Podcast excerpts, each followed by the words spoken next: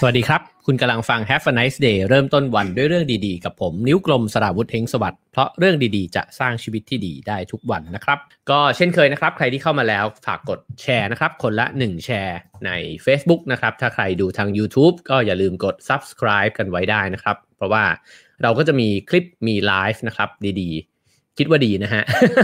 ที่มีเนื้อหาสาระนะครับ กันทุกวันเลยนะครับ ก็ติดตามได้นะครับ แล้วก็ดูย้อนหลังได้ด้วยเช่นกันนะครับ แล้วก็ขอขอบคุณนะครับสปอนเซอร์ของเรานะครับ ประกันสุขภาพส่วนบุคคล Signature Care จาก Signa นะครับ สนับสนุนทุกการรุกของคนไทย ให้คุณรุกไปได้ไกลกว่าจุดที่เคยล้ม Signa คิดและทำเพื่อชีวิตที่ดีของคุณนะครับ ขอบคุณ Signa นะครับ แล้วก็เพื่อนเพื่อนๆผู้ฟังทุกคนก็สามารถสนับสนุน Have a nice day ได้นะครับ ตามช่องทางที่ขึ้นเบอร์ไว้บนหน้าจอนะครับ ขอบคุณทุกๆ คนนะครับ ขอบคุณทุกกำลังใจความคิดเห็นกดไลค์คอมเมนต์นะครับ แล้วก็ ที่โอนเข้ามานะครับ รวมถึงขนมนมเนยที่ส่งกันเข้ามาด้วยนะฮะ ขอบคุณทุกๆคนมากๆนะครับ โอเคครับ เดี๋ยวเรามาค่อยๆ เริ่มเนื้อหาในวันนี้กันนะครับ ผมออกตัวสักนิดนึงว่าเป็นเนื้อหาที่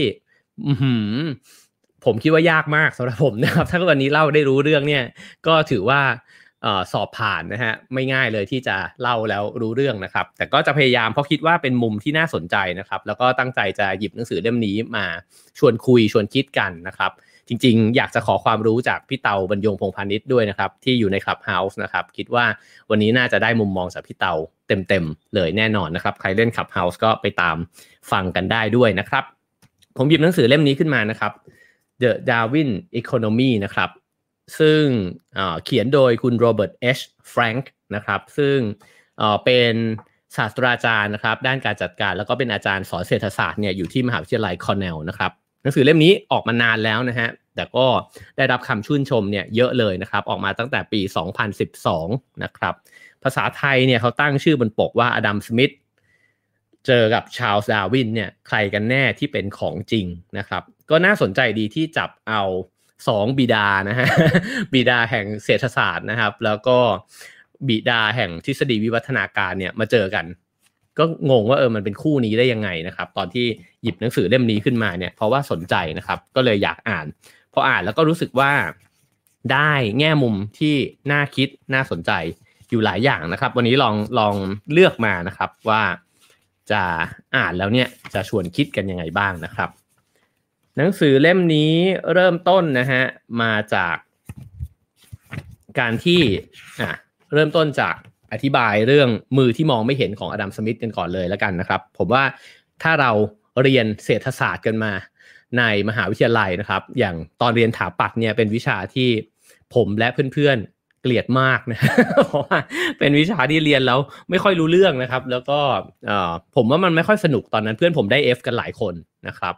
จึงเป็นพื้นที่ที่ผมไม่ถนัดนะฮะแต่ว่านั่นแหละครับไม่ถนัดก็เลยชอบอ่านนะครับ เขาเขาอธิบายมือที่มองไม่เห็นนะครับของอดัมสมิธเนี่ยแบบเข้าใจง่ายๆ เหมือนเวลาที่เราเรียนกันมานั่นแหละนะครับว่าเขาก็เชื่อว่าตลาดเนี่ยมันเป็นตัวขับเคลื่อนนะครับ แล้วก็ชี้นำพฤติกรรมของปัจเจกบุคคลนะครับ ที่สนใจความต้องการของตัวเองนะฮะต้องการที่จะผลิตสินค้าบริการเนี่ยให้มีประโยชน์สูงสุดกับสังคมโดยรวมเสมอนะครับ ก็คือทุกคนเนี่ยมันก็อยากที่จะทำอะไรบางอย่างออกมาค้าขายนะครับ แล้วก็คงจะทำให้มันดีแหละ แต่ที่ทำให้ดีก็เพราะว่าจะได้มีกำไรนะครับแล้วก็มีไรายได้ของตัวเอง ทุกคนก็เลยแข่งขันกันนะครับแล้วก็ทำในสิ่งที่มันจะต้องดีกว่าคนอื่น สิ่งเหล่านี้เนี่ยมันก็เหมือนกับเป็นนกลไกของมือที่มองไม่เห็นนะฮะแล้วมันก็จะหมุนโลกใบนี้ไปเนี่ยให้ทุกคนเนี่ยมีประสิทธิภาพในการผลิตในการทำงานเนี่ยมากขึ้นเรื่อยๆนะครับ ทีนี้หนังสือเล่มนี้เนี่ยก็ตั้งใจที่จะมาแย้งกับสิ่งที่อดัมสมิธบอกเนี่ยแหละนะครับแต่ว่าเขาจะแย้งในแง่มุมไหนบ้าง ก็เดี๋ยวมาดูกันนะฮะ เขาเอ่อยกตัวอย่างอันนี้มานะครับ ที่คิดว่าจะต้องเล่าตัวอย่างนี้ เพราะคิดว่าตัวอย่างนี้จะถูกพูดถึงอีกหลายครั้งนะครับ โดยที่พูดถึงเรื่องของอนักฮอกกี้นะครับ เวลาที่เราดูฮอกกี้กันเนี่ยเราจะเห็นว่าฮอกกี้เป็นกีฬาที่รุนแรงพอสมควรนะครับ คือเหมือนจะเปรียบไปนี่เหมือนรักบี้ในในลานสเก็ตน้ำแข็งเลยนะครับ เพราะว่าเล่นอยู่บนไอซ์สเก็ตเนี่ยมันก็มันก็เร็วแล้วก็แรงอยู่แล้วนะครับ แต่ว่ามันก็ยังมีการกระแทกกันเนี่ย อยู่เยอะนะฮะ ฉะนั้นนักรักนานักฮอกกี้เนี่ยก็เลยใส่เครื่องป้องกันตัวเนี่ยเยอะนะครับ เขาบอกว่าในในถ้าเกิดว่าไม่มีอะไรเลยมากำหนดเนี่ยนะฮะนักฮอกกี้เนี่ยจะหลายคนเลยแหละ ที่ยินดีที่จะไม่สวมหมวกกันน็อกนะฮะทั้งที่ก็รู้ว่าเวลาที่ไม่สวมหมวกกันน็อกเนี่ยมันอันตราย แต่ว่าการที่ไม่สวมหมวกกันน็อกเนี่ยมันทำให้เขาเนี่ยเพิ่มความได้เปรียบ ในการแข่งขัน เขาสามารถมองเห็นได้ชัดกว่ากว้างกว่านะครับ ได้ยินได้ชัดกว่า แล้วก็ยังสามารถตะโกนข่มขู่คู่ต่อสู้เนี่ยได้สะดวกขึ้นด้วยนะฮะสิ่งเหล่านี้เนี่ยเป็นข้อได้เปรียบที่เป็นรูปธรรมมาก ซึ่งมันแลกกันกับการเสี่ยงที่จะต้องบาดเจ็บถูกไหมฮะถ้าหัวโขกกันเข้าไปเนี่ยหัวแตกหรือว่าล้มลงไปหัวฟาดเนี่ยมันอันตรายมากนะฮะแต่นักฮอกกี้ส่วนใหญ่เลือกที่จะไม่ใส่หมวก เพราะคิดว่า มันมีโอกาสที่จะทำให้เขาชนะมากกว่านะฮะทีนี้พอคนนึงไม่ใส่หมวกเนี่ย อีกคนหนึ่งมันก็เลยเห็นอ้าวมึงไม่ใส่งั้นกูก็ไม่ใส่ดีวะเพราะมันจะได้จะได้ไม่มีใครได้เปรียบเสียเปรียบใช่ไหมครับ เลยกลายเป็นว่าทุกคนเนี่ยพร้อมที่จะลงเล่นโดยไม่สวมหมวกกันน็อกเลยนะฮะสุดท้ายจึงไม่มีใครได้เปรียบเสียเปรียบใคร แต่ว่า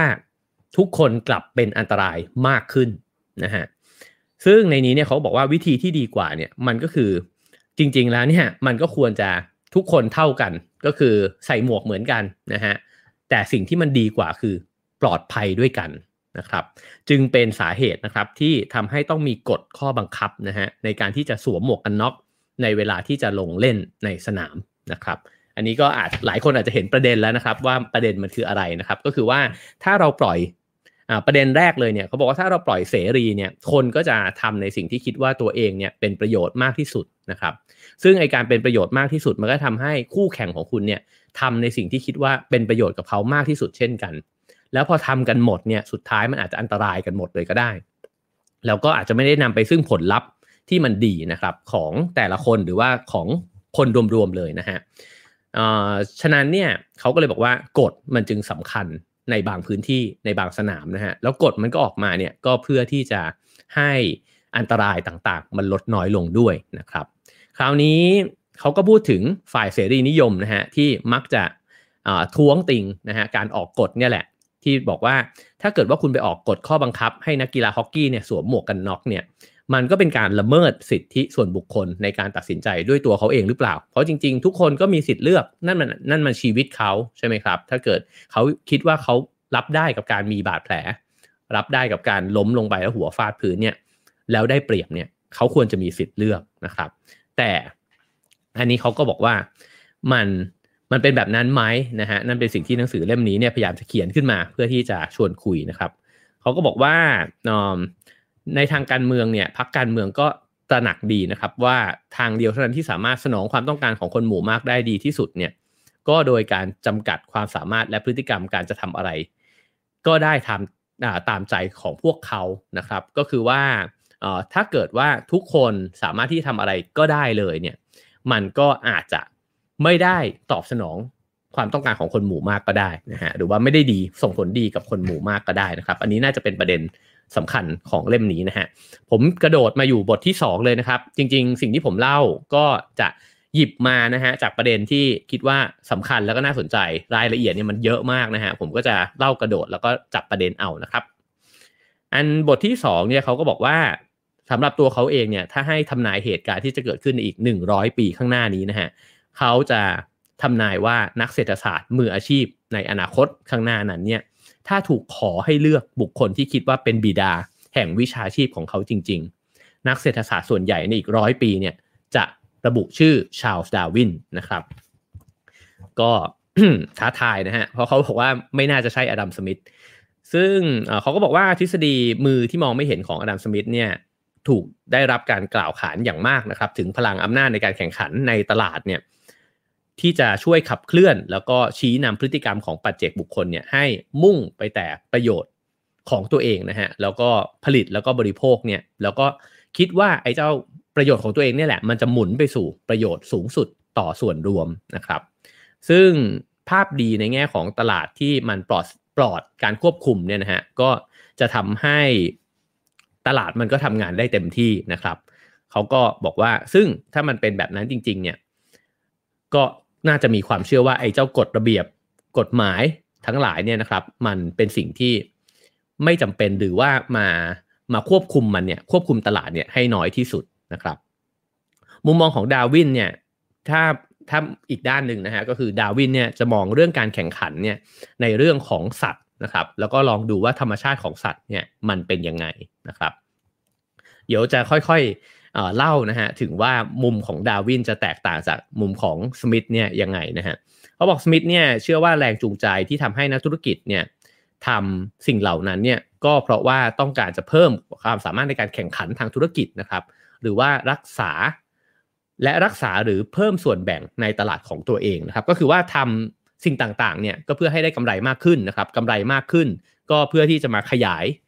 กำลังการผลิตนะฮะแล้วก็ขยายลูกค้าขยายตลาดของตัวเองนะครับเขาก็บอกว่าสมิธรู้ดีว่าตลาดที่ปราศจากการควบคุมเนี่ยไม่ได้นำไปสู่ผลลัพธ์ที่ดีที่สุดทุกครั้งเสมอไปนะครับส่วนใหญ่ความล้มเหลวของตลาดที่เกิดขึ้นในความคิดของเขาเนี่ยเกิดจากพฤติกรรมของผู้นำธุรกิจที่อยู่ในสถานะที่ใช้อำนาจในการบิดเบือนกลไกการแข่งขันของตลาด ผมว่านี้พวกเราต่างเข้าใจกันดี แล้วก็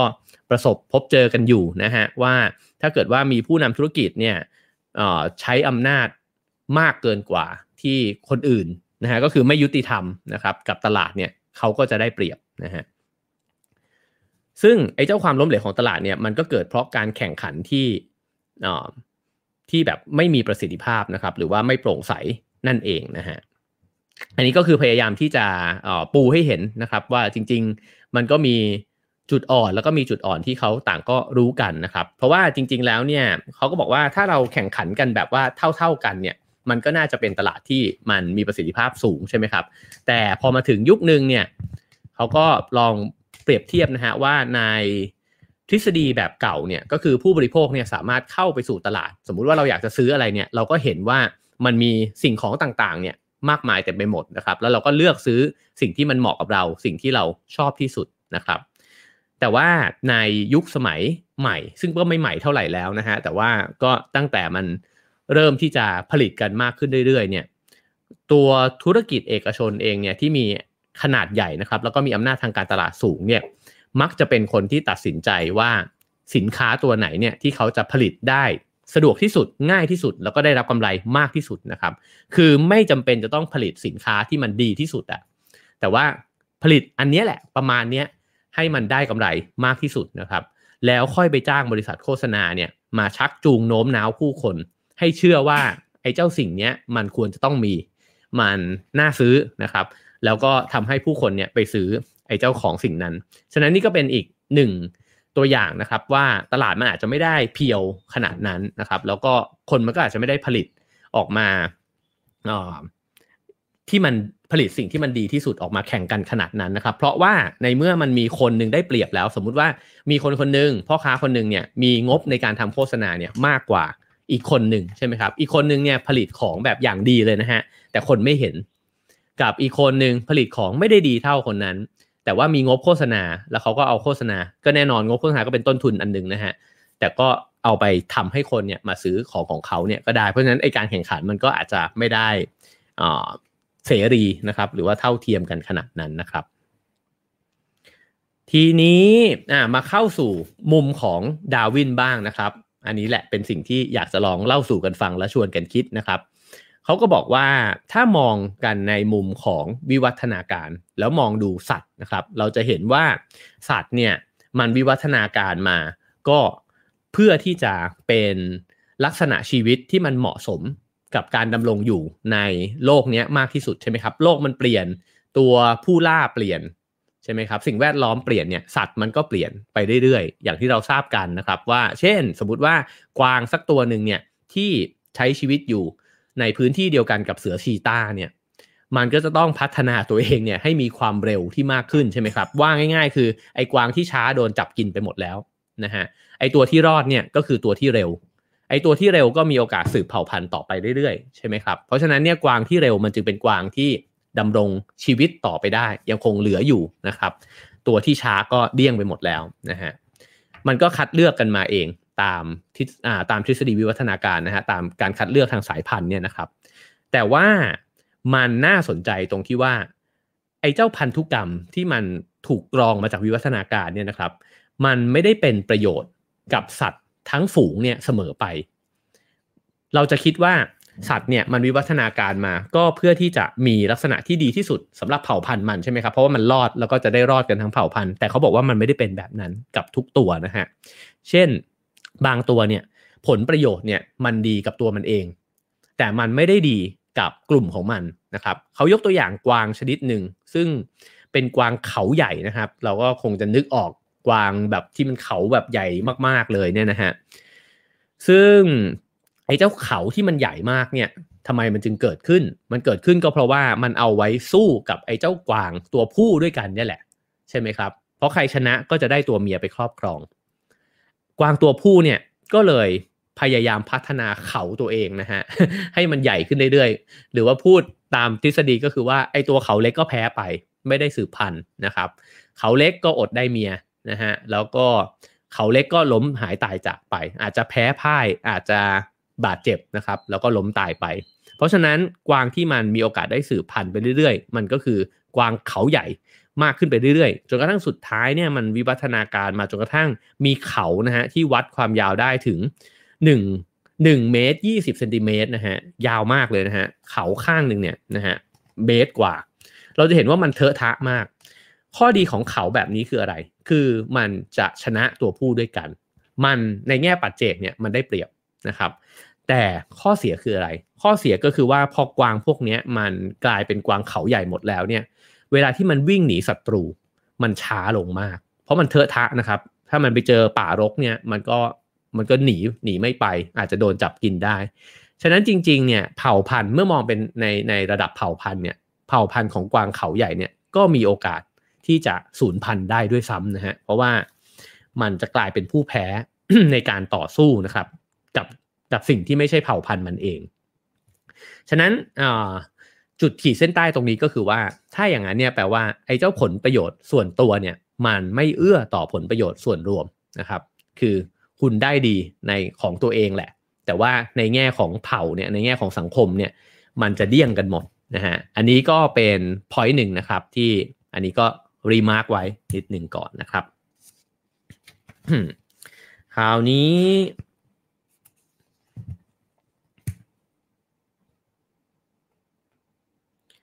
คราวนี้เขาก็บอกว่าอ๋อวิวัฒนาการเนี่ยพอลองมามองในมุมมนุษย์นะครับ มนุษย์เนี่ยอาจจะแตกต่างจากสัตว์อยู่เรื่องหนึ่งก็คือว่า มนุษย์เนี่ยวิวัฒนาการมาพร้อมกับการก่อเกิดวัฒนธรรมด้วย คือเราเองไม่ได้ดำรงชีวิตอยู่ในสภาพที่เป็นธรรมชาติร้อยเปอร์เซ็นต์นะฮะเราพอเริ่มเป็นโฮโมเซเปียนหรือจริงก่อนหน้านั้นด้วยนะฮะเราก็เริ่มมีเทคโนโลยีมีเครื่องมือเครื่องใช้ เพราะฉะนั้นเนี่ยตัวมนุษย์เนี่ยมันไม่ได้มันไม่ได้มือเปล่า แล้วมันก็มีวัฒนธรรมเนี่ย ติดตัวมาด้วยนะครับ ซึ่งวัฒนธรรมกับวิวัฒนาการเนี่ยมันส่งผลกระทบกันไปมาไปมาไปมา แล้วก็ตัววัฒนธรรมเองก็ก่อให้เกิดคุณสมบัติแบบที่พวกเราเนี่ยเป็นกันอยู่จนถึงทุกวันนี้นะครับ ซึ่งตรงนี้เนี่ยมันมันน่าสนใจตรงที่ว่ามันจะนำมาซึ่งลักษณะอย่างหนึ่งนะครับของมนุษย์ เขาบอกว่าไอ้เจ้าความอดอยากขาดแคลนอาหารเนี่ย มันเป็นภัยคุกคามของการอยู่รอดของมนุษย์มา แต่ไหนแต่ไรนะครับ เราทุกคนล้วนแล้วแต่กลัวอดตาย กลัวที่จะไม่มีอาหารกินด้วยกันทั้งนั้นนะครับ แต่ถ้าถามว่าใครที่จะได้กินอาหารเหล่านั้นเนี่ยมากที่สุดนะครับ คนในสังคมที่ขาดแคลนอาหารเนี่ยก็คือคนที่มีรายได้น้อยที่สุดนะฮะก็จะมีโอกาสเข้าถึงอาหารเนี่ยน้อยที่สุดตามไปด้วยนะครับ ผมว่าภาพนี้ก็เห็นอยู่ทุกวันนี้เลยนะครับ ซึ่งคนที่มีรายได้มากเนี่ยก็จะมีโอกาสได้อยู่รอดนะครับ แล้วก็กินอาหารนะ่ะไปนะครับ คราวนี้เนี่ยเขาบอกว่าเราจินตนาการถึงสัตว์ 2 ตัวที่มีลักษณะพันธุกรรมที่แตกต่างกันนะครับ สัตว์ตัวแรกเนี่ยมีพันธุกรรมของสมองที่ให้ความสำคัญอย่างมากเลยนะฮะกับความแตกต่างของตำแหน่งภายในกลุ่มสัตว์ด้วยกัน พูดง่าย ๆ คือไอสัตว์ชนิด A เนี่ยนะฮะมันใส่ใจมากๆเลยว่า ถ้ามีเพื่อนมันน่ะขึ้นไปเป็นใหญ่กว่ามันเนี่ย มันจะรู้สึกไม่พอใจ หรือถ้ามันมีจ่าฝูงอยู่เนี่ย มันไม่พอใจมันอยากจะขึ้นไปเป็นจ่าฝูงนะครับ แล้วก็ถ้าเกิดว่ามีสัตว์ชนิดนั้นอยู่เนี่ย แนวโน้มที่มันจะเกิดขึ้นก็คือว่า มันจะต้องใช้พละกำลังทั้งหมดของมันเนี่ย ต่อสู้กับไอ้คนที่มันอิจฉาริษยาว่าง่าย ๆ นะ ก็คือว่ามันต้องโค่นไอ้คนนั้นลงมาให้ได้อะแล้วมันถึงจะมันถึงจะพอใจนะครับ ผมเรียกง่ายๆว่ามันอาจจะเป็นนิสัยของการบ้าตำแหน่งนะฮะก็คือว่ามีใครเนี่ยสูงกว่าตัวเองไม่ได้นะครับ แล้วก็นิสัยของการชอบเอาชนะด้วยนะครับ ซึ่งการที่ทำแบบนี้เนี่ยมันก็มีเหตุผลนะครับ เพราะว่ามันรู้ดีว่าถ้าคุณอยู่ในตำแหน่งที่ดีกว่า คุณก็จะได้อาหารที่ดีกว่า ได้อาหารที่มากกว่า หรือถ้าเป็นตัวผู้คุณก็ได้ตัวเมียที่อาจจะสมบูรณ์กว่าสวยกว่านะครับ มันจึงต้องพยายามเอาชนะกัน ทีนี้เนี่ยไอ้เจ้าการเอาชนะกันเนี่ยมันก็เลยเป็นรากลึกนะครับของความรู้สึกว่าฉันจะมีชีวิตรอด แล้วพอเราอยู่ในจุดนั้นเนี่ยไม่ว่ามันจะเกิดเหตุการณ์ร้ายแรงยังไงนะฮะเกิดความภาวะอดอยากขาดแคลนเนี่ยตัวมันเองเนี่ยก็รอดก่อน เพราะว่าไอ้เจ้าไอ้เจ้าตัวที่อ่อนแอกว่า แล้วก็แพ้เนี่ยก็จะไม่มีสิทธิ์ได้รับอาหารก็ตายไปก่อนใช่ไหมฮะฉะนั้นเขาก็เลยบอกว่ามันเป็นไปได้มากเลย ที่ถ้ามันมีสัตว์สองประเภทนะฮะก็คือ ไอ้ประเภทหนึ่งเนี่ยไม่สนใจไอ้เรื่องตำแหน่งยศถาบรรดาศักดิ์ว่าง่ายๆนะฮะกับอีกประเภทหนึ่งสนใจมากเลยนะครับไอ้ตัวที่สนใจอะแหละที่มันจะรอดตาย แล้วก็สืบเผ่าพันธุ์มาเป็นพวกเราทุกวันนี้เนี่ยแหละครับ ก็คือพวกเราล้วนแล้วแต่เป็นลูกหลานนะครับของบรรพบุรุษที่สนใจว่าฉันเนี่ยจะขึ้นไปอยู่ในตำแหน่งที่ดีกว่านี้นะครับ ฉะนั้นมันจึงเป็น นิสัยลึกๆอยู่ในตัวเรานะครับ ว่าเราชอบเปรียบเทียบกับคนอื่น อันนี้เรามักจะปลอบใจกันใช่ไหมครับว่าอย่าไปเปรียบเทียบกันเวลาดู Facebook เพื่อนก็อย่าไปสนใจว่าเขาไปกินโอมากาเสะอะไรเงี้ยนะฮะแต่ว่ามันพูดง่ายฮะแต่ทำยาก เพราะมันคือธรรมชาติของมนุษย์เลยนะครับ แล้วเขาบอกเราต่างรู้สิ่งเหล่านี้ดี เวลาที่เราไปสัมภาษณ์งานเนี่ยเราจึงหยิบเสื้อสูทที่แพงที่สุดในตู้เนี่ยไปสัมภาษณ์ หรือคุณอาจจะ เลือกที่จะไปตัดสูตรใหม่เลยก็ได้นะครับ หรือว่าเลือกไปซื้อชุดใหม่เลยเนี่ย สมมติคนหนึ่งเนี่ยใส่สูตรราคาหมื่นห้าไปสองหมื่นก็ได้นะครับ กับอีกคนหนึ่งเนี่ยใส่สูตรราคาห้าพันไปนะครับเขาบอกว่าพวกคุณต่างรู้ดีว่า คนที่ใส่สูตรสองหมื่นไปเนี่ย มีแนวโน้มในการจะถูกเรียกไปให้ทำงานเนี่ยมากกว่า อันนี้ก็พูดถึงภายนอกนะครับ เข้าใจนะครับมีข้อถกเถียงเยอะแน่นอนนะฮะตัวอย่างอันนี้ แต่ว่าเขาก็พยายามจะบอกว่า ไอ้เจ้า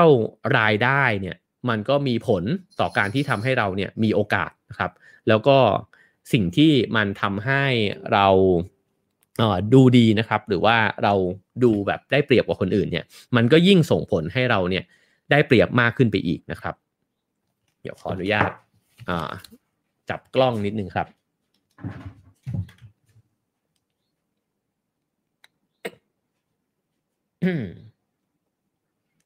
ครับผม แวบหนึ่งนะครับ โอเค ต่อครับผม ซึ่งจึงไม่แปลกนะครับ ที่บรรดาพ่อแม่ก็ต้องการส่งลูกเนี่ยเข้าไปเรียนนะครับ ในโรงเรียนดีๆ แล้วก็ต้องการแข่งขันกับพ่อแม่รายอื่นๆนะครับ ทั้งหมดนี้เนี่ยมันขึ้นอยู่กับระดับรายได้ของครอบครัวของแต่ละครอบครัวนะครับ แล้วก็ แต่ว่าจะมีเพียงแค่เด็กแค่จำนวนหนึ่งเท่านั้นเองนะฮะที่สามารถที่จะเข้าไปเรียนในโรงเรียนเนี่ยที่ดีที่สุดได้นะครับ อันนี้เป็นจุดที่สำคัญนะฮะก็คืออันแรกก็คือกวางนะครับ เขาใหญ่ไม่ได้ดีดีต่อตัวเองไม่ได้ดีต่อฝูงนะครับ อันที่สองก็คือว่ามนุษย์เนี่ยมันวิวัฒนาการมาเพื่อเปรียบเทียบกันและกัน และไอ้เจ้าไอ้เจ้านิสัยการเปรียบเทียบเนี่ยแหละ ที่มันจะอ๋อมันจะเป็นข้อถกเถียงสำคัญนะฮะของหนังสือเล่มนี้นะครับ ซึ่งเขาพยายามอธิบายต่อเนื่องไปอีกนะครับ ว่าอารมณ์และพฤติกรรมของมนุษย์ที่ชอบเปรียบเทียบตำแหน่งหรือสถานะของตัวเองกับผู้อื่นเนี่ยในกลุ่มเนี่ยนะฮะมันเป็นส่วนหนึ่งของวงจรวิวัฒนาการของสมองมนุษย์ด้วยนะฮะเพราะว่าการเปลี่ยนแปลงอันดับของตัวเองเนี่ยมันมันไปสร้างปฏิกิริยาในสมองนะครับ ก็คือว่าเวลาที่อันดับเราได้เลื่อนขั้นเนี่ยหรือเราอยู่ในจุดที่ดีกว่าคนอื่นเนี่ยไอ้เจ้า สารเซโรโทนินในสมองเนี่ยนะครับ มันก็จะจะหลั่งออกมา ซึ่งเจ้าสารตัวนี้มันทำหน้าที่ควบคุมอารมณ์และพฤติกรรมมนุษย์นะครับ ให้อยู่ในระดับที่และในระดับที่ความเข้มข้นเนี่ยไม่เกินค่าที่กำหนดเนี่ยมันก็จะช่วยให้รู้สึกผ่อนคลายมากขึ้น รู้สึกสบายนะครับ ถ้าพูดแบบสรุปง่าย ๆ ก็คือว่าเวลาได้ดีกว่าคนอื่นแล้วเราผ่อนคลายอะ่ะเราจึงอยากจะได้ดีกว่าคนอื่นนะครับ อันนี้ก็ ไม่แปลกเลยนะฮะ อีกอันนึงก็คือฮอร์โมนเพศนะครับเทสโทสเตอโรนเนี่ยในชายเนี่ยนะฮะก็พบว่ามันสัมพันธ์กับการเปลี่ยนแปลงอันดับด้วยเหมือนกัน เวลาที่เราชนะนะฮะไอ้เจ้าเทสโทสเตอโรนเนี่ยมันก็จะสูงขึ้น เวลาแพ้มันก็จะลดลงนะครับ ก็เห็นได้ชัดนะครับ ลองดูภาพในการแข่งขันยูโรนัดสุดท้ายก็ได้นะครับ อิตาลีนี่คือว่าเทสโทสเตอโรนนี่พุ่งกระฉูดเลยนะฮะหลังจาก นกหลังจากที่ยิงลูกโทษลูกสุดท้ายอังกฤษยิงลูกโทษลูกสุดท้ายไม่เข้านะครับ อังกฤษก็คอตกตัวห่อเลยนะฮะเพราะฉะนั้นก็อันนี้ก็เป็นธรรมชาตินะครับเขาพยายามจะบอกว่านี่คือธรรมชาติของมนุษย์เลย ซึ่งงานวิจัยเนี่ยก็ชี้ให้เห็นนะครับว่าปัจจัยความสุขของแต่ละปัจเจกบุคคลเนี่ยมันขึ้นอยู่กับ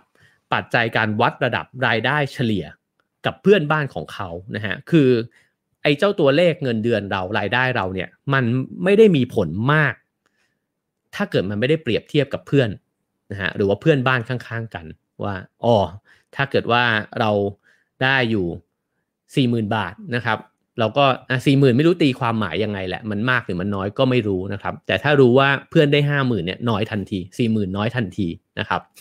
ก็สิ่งนี้เป็นสิ่งที่เป็นปกตินะครับ เป็นธรรมชาติของมนุษย์ โอเคครับ เราก็ปูเอ่อ แบ็กกราวน์นะครับของดาวินเนี่ยกันคร่าวๆนะครับ คราวนี้เรามาเข้าสู่ประเด็น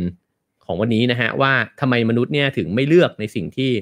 ดีที่สุดให้ตัวเองนะครับ มันก็มีความสลับซับซ้อนอยู่เหมือนกันว่าไอ้คำว่าดีของตัวเองมันคืออะไรนะครับ ในหนังสือเล่มนี้ยกตัวอย่างว่าถ้าเกิดว่ามัน อ่าผมโยผมโยนตัวอย่างก่อนนะครับ แล้วเดี๋ยวค่อยปู background เขาลองชวนคิดครับว่าถ้ามันมีโรงงานเนี่ยที่ผลิตไม้นะครับผลิตเฟอร์นิเจอร์ไม้ก็ได้นะครับโรงงานผลิตเฟอร์นิเจอร์เนี่ยมันก็อาจจะมีอุปกรณ์เครื่องใช้เนี่ยที่มันเสี่ยงภัยอันตราย ถ้ามันไม่ได้รับการป้องกันดูแลดีๆเนี่ยมือไม้ต่างๆ นานาเนี่ยมันก็อาจจะถูกบาดแล้วก็ได้รับบาดเจ็บได้ใช่ไหมครับ สมัยผมเรียนออกแบบอุตสาหกรรมเนี่ยผมมีช็อปไม้ เพื่อนผมคนนึงเนี่ยตัดไม้กับเลื่อยวงเดือนเนี่ยนะฮะ แล้วนิ้วก้อยเนี่ยห้อยต่องแต่งเลยนะครับ เพราะฉะนั้นเนี่ยออมันจึง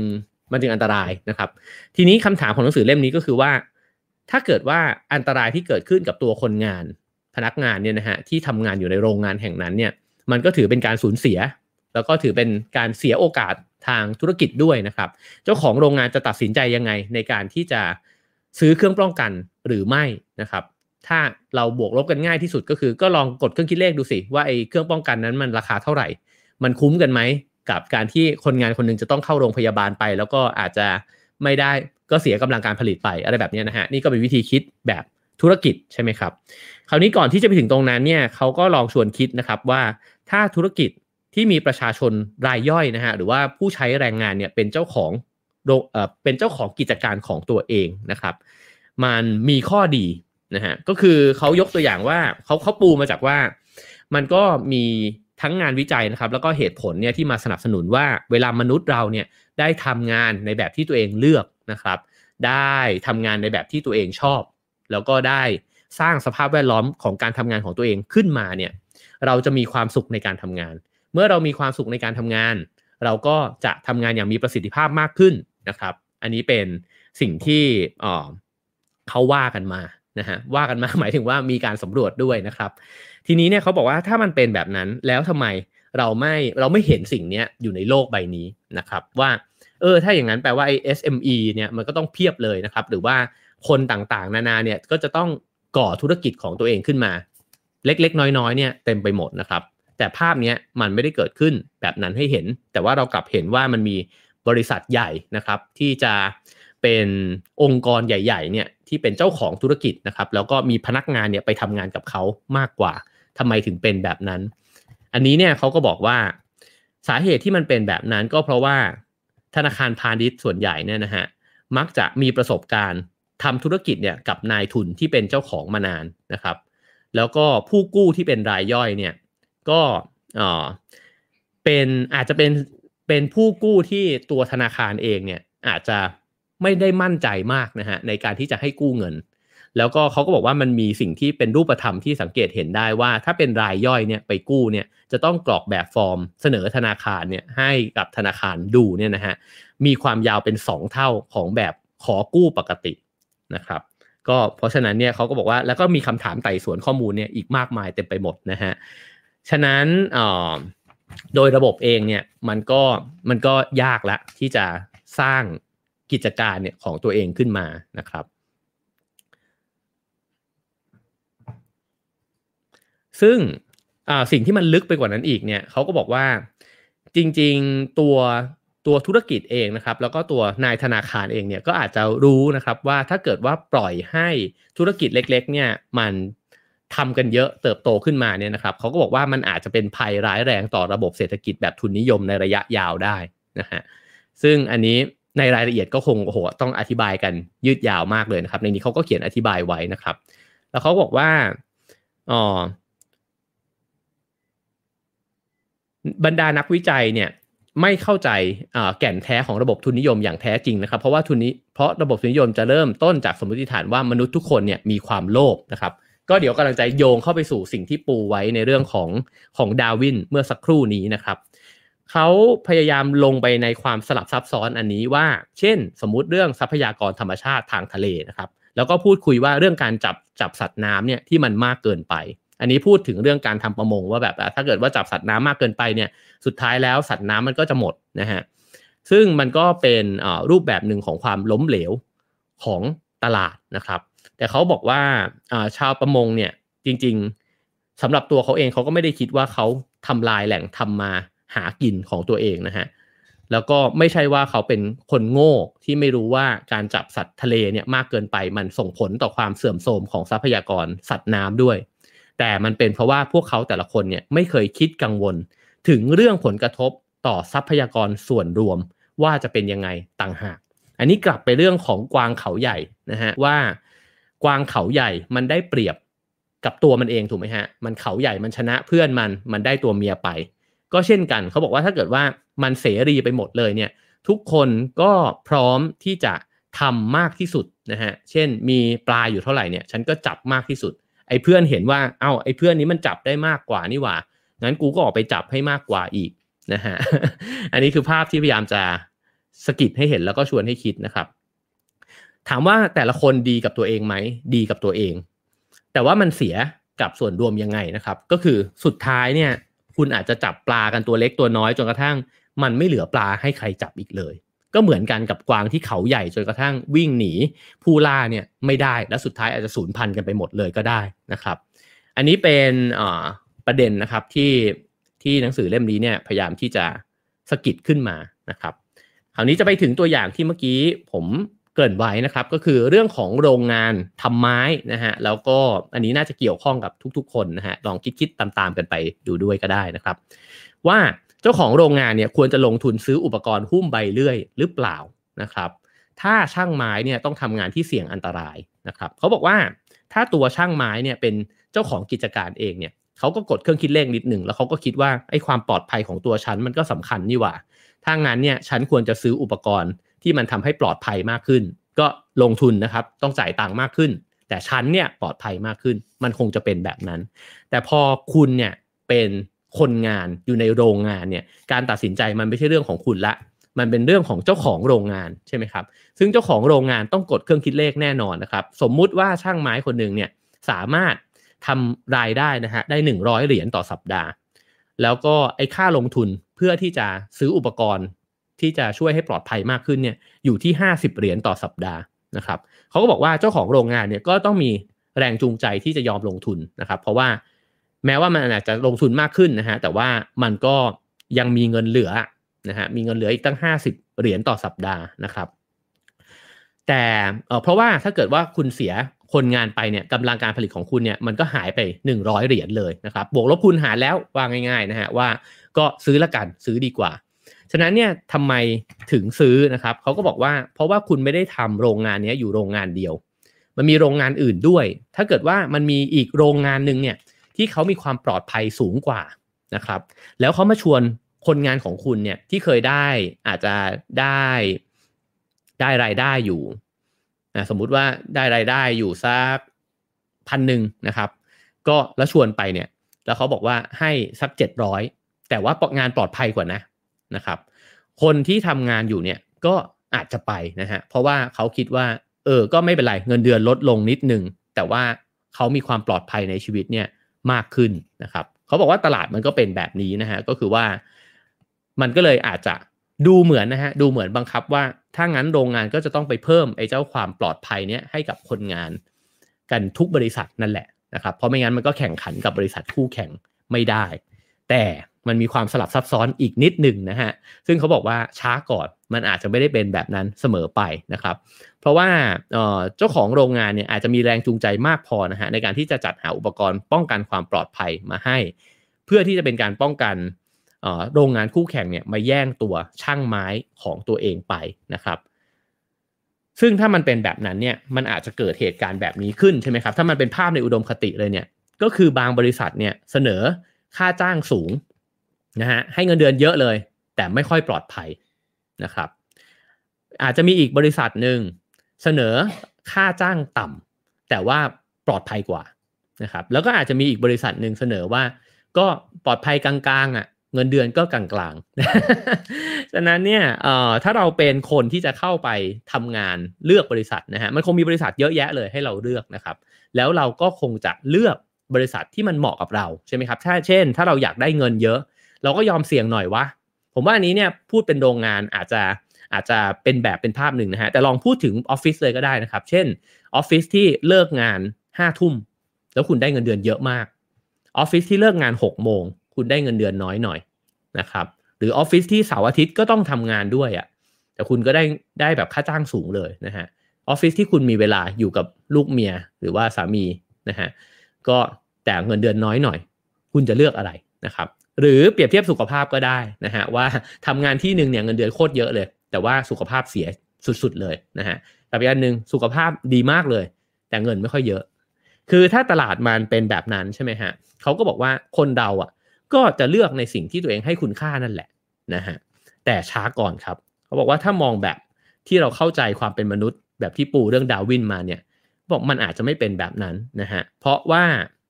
ไอ้เรื่องของการเปรียบเทียบเนี่ยแหละ ไอ้ธรรมชาติของมนุษย์ที่ว่าไม่ยอมให้ใครขึ้นไปเป็นจ่าฝูง แล้วก็ไม่ยอมให้เพื่อนเนี่ยได้ดีกว่าตัวเราเองนะครับ มนุษย์เนี่ยจึงมีโอกาสนะครับที่จะไม่เลือกในสิ่งที่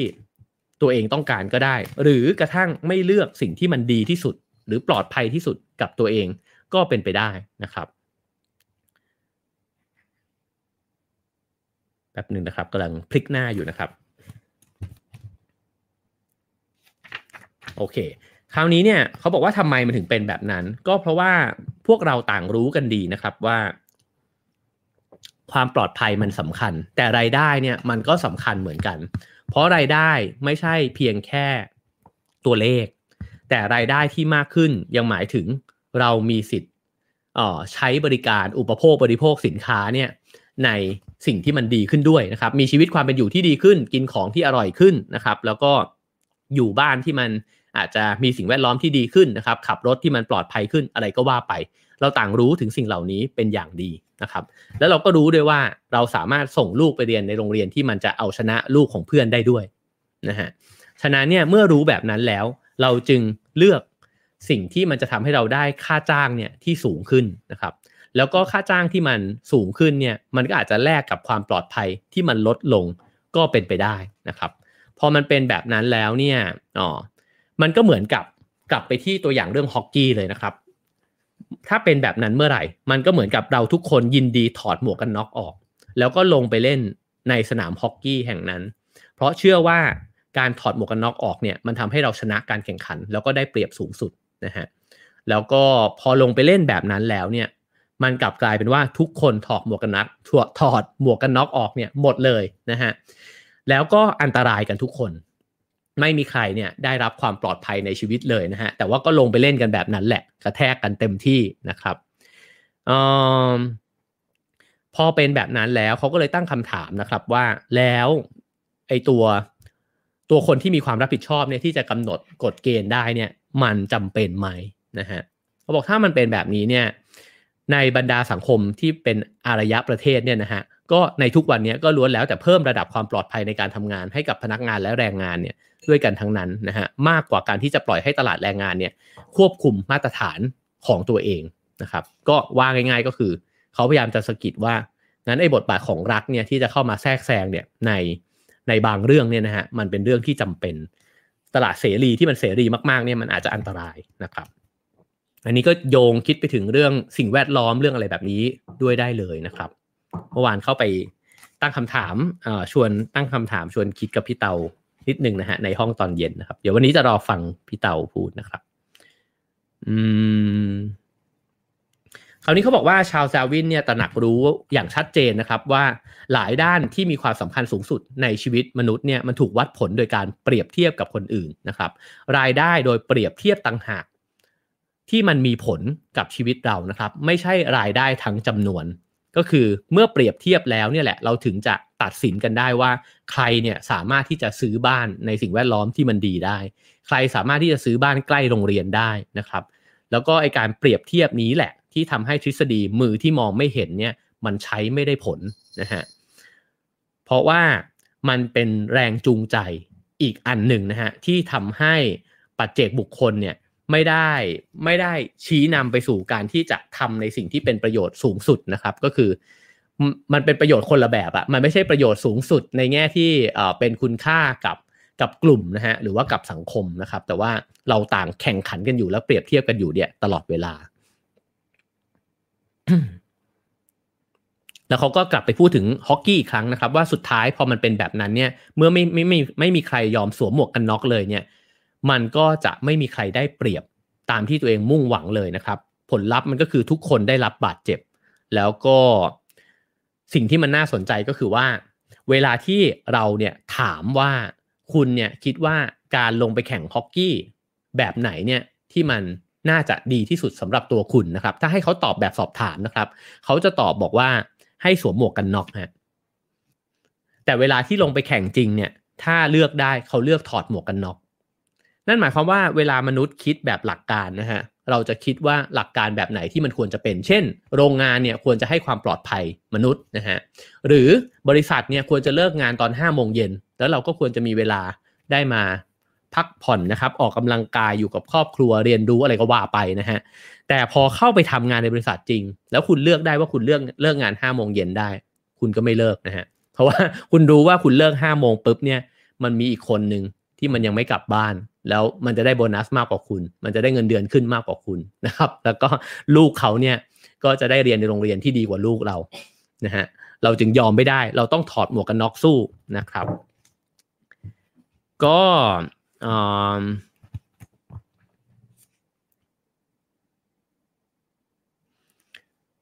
ทั้งหมดนั้นก็น่าจะเป็นประเด็นนะครับ ก็คือเป็นแบบนี้แล้วก็ในบทเนี้ยในบทที่3เนี่ยนะครับ มันก็เหมือนกับลงเอยนะครับว่า คนที่มีความเชื่อแบบเสรีนิยมเนี่ยนะฮะซึ่งมักจะคัดค้านกฎข้อบังคับเนี่ยก็กระทั่งคัดค้านว่าไม่ควรตั้งกฎด้วยซ้ำว่านักฮอกกี้เนี่ยควรจะสวมหมวกกันน็อกเนี่ยนะฮะแล้วก็คิดว่าเป็นการริดรอนสิทธิส่วนบุคคลของเขาเนี่ยนะครับ ก็แล้วก็เชื่อว่าคนเนี่ยควรจะตัดสินใจเองว่าจะสวมหมวกกันน็อกหรือเปล่าเนี่ย ถ้าเกิดว่าฟังเรื่องราวทั้งหมดเหล่านี้มาเนี่ยเราจะคิดเห็นแตกต่างไปยังไงบ้างนะครับ ผมว่าคิดได้หลายมุมมากเลยนะครับ คนที่เป็นเจ้าของธุรกิจเจ้าของกิจการเอง ก็อาจจะเห็นมากขึ้นว่า เออวะแล้วตกลงแล้ว ไอการตัดสินใจเนี่ยมันเป็นการตัดสินใจแบบไหนนะครับ ตัวคนที่เป็นคนงานพนักงานเอง พอได้ฟังเรื่องราวเหล่านี้ไล่เรียงกันมาเนี่ย เราก็อาจจะได้เห็นนะครับว่าเราเลือกอะไร แล้วเราเลือกด้วยแรงจูงใจแบบไหนกันแน่นะครับ แล้วมันก็ชวนให้คิดเหมือนกันว่า แล้วตกลง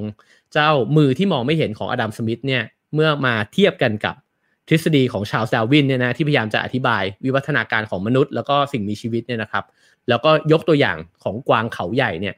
ตกลงแล้วเราเป็นกวางเขาใหญ่อยู่ด้วยหรือเปล่านะครับ คือเราพยายามที่จะพัฒนาเขาให้ใหญ่กันมากขึ้นเรื่อยๆ จนกระทั่งสุดท้ายแล้ว เราอาจจะต้องสูญพันธุ์กันไปเลย ก็เป็นไปได้หรือเปล่านะครับ แล้วไอเจ้าผลประโยชน์ส่วนบุคคลเนี่ยที่มันหมุนตลาดอยู่ แล้วก็เชื่อว่าเราจะสร้างประสิทธิภาพมากที่สุด ในในแง่ภาพรวมนะครับ มันเป็นแบบนั้นจริงไหมนะครับ เพราะว่าถ้าเราคิดว่าเราจะผลิตสิ่งต่างๆ ที่มันดีแล้วก็พัฒนาขึ้นไปเรื่อยๆนะครับตัวเราเองก็อาจจะเก่งขึ้นเรื่อยๆ บริษัทเองก็อาจจะมีนวัตกรรมใหม่ๆขึ้นมาเรื่อยๆนะครับแต่ถ้าเรามองภาพรวมของเผ่าพันธุ์มนุษย์เลยเนี่ยว่าแล้วถ้าไอ้เจ้าสิ่งเหล่านั้นเนี่ยมันไปเบียดเบียนชีวิตอื่น มันไปเบียดเบียนสิ่งแวดล้อมเนี่ยสุดท้ายเผ่าพันธุ์มนุษย์เองเนี่ยจะมีชีวิตรอดหรือเปล่า เราจะเป็นแบบไอ้เจ้ากวางเขาใหญ่นั้นหรือเปล่านะครับ ผมว่าเป็นเรื่องที่น่าคิดดีนะครับ ก็เลยนำมาเล่าสู่กันฟังแล้วก็ชวนกันคิดนะครับ ผมเองไม่มีคำตอบสุดท้าย แต่ก็คิดว่าเป็นอีกแง่มุมหนึ่งนะครับ ที่ลองมาไตร่ตรองกันดูนะครับ จากหนังสือเล่มนี้นะครับ The Darwin Economy นะครับ ผู้เขียนคือโรเบิร์ตเอชแฟรงค์นะครับ ภาษาไทยนี่แปลโดยดรเอกอรุณอวนสกุลนะครับ ก็ถ้าสนใจลองหาซื้ออ่านได้ ไม่ใหม่แล้วนะครับ หนังสือไม่ใหม่ละ แต่ว่าก็คิดว่ายังเป็นประเด็นที่น่าคุยนะครับ โอเคครับผมก็ทั้งหมดคือเนื้อหาของ Have a nice day ประจำวันนี้นะครับ สามารถที่จะให้คะแนนความพึงพอใจกันเข้ามาได้นะครับ5 4 3 2 1 0นะครับว่าฟังแล้วเป็นยังไงนะครับ รู้สึกว่าได้มุมมองใหม่ๆ เพิ่มเติมไหมนะครับ หรือชอบไหมนะครับ ก็กดคะแนนเข้ามาได้นะครับ แล้วก็ขอบคุณทุกคอมเมนต์เลยนะครับ แล้วก็ขอขอบคุณสปอนเซอร์ของเรานะครับ ประกันสุขภาพส่วนบุคคล Signature Care จาก Signa นะครับ สนับสนุนทุกการรุกของคนไทย ให้คุณรุกไปได้ไกลกว่าจุดที่เคยล้มซิกหน้าคิดและทำเพื่อชีวิตที่ดีของคุณนะครับ ก็อีกเรื่องหนึ่งก็คือว่าใครที่เข้าคอร์สกับอาจารย์เอเชียไปในวันเสาร์นะครับ ก็อย่าลืมทำแบบฝึกหัด แล้วก็ส่งเชื้อนอลกันเข้ามาส่งกันเข้ามาเยอะมากแล้วนะฮะอาจารย์นั่งอ่านทุกวันเลยนะครับ ก็สนุกไปด้วยกันนะครับ แล้วก็เช่นเคยครับ สามารถสนับสนุน Have a nice day ได้นะครับ ตามเบอร์บัญชีที่ขึ้นอยู่บนหน้าจอนะครับ ถ้าคิดว่าเนื้อหาในวันนี้มีประโยชน์ก็ฝากแชร์กันสักคนละหนึ่งแชร์ แล้วก็อย่าลืมกด subscribe กันไว้ด้วยนะครับ พรุ่งนี้เดี๋ยวเรามาว่ากันครับ ว่าเราจะคุยอะไรกันต่อไปนะครับ ก็เจอกัน7โมงเช้าเช่นเคยครับ กับ Have a nice day นะครับ Have a nice day ครับ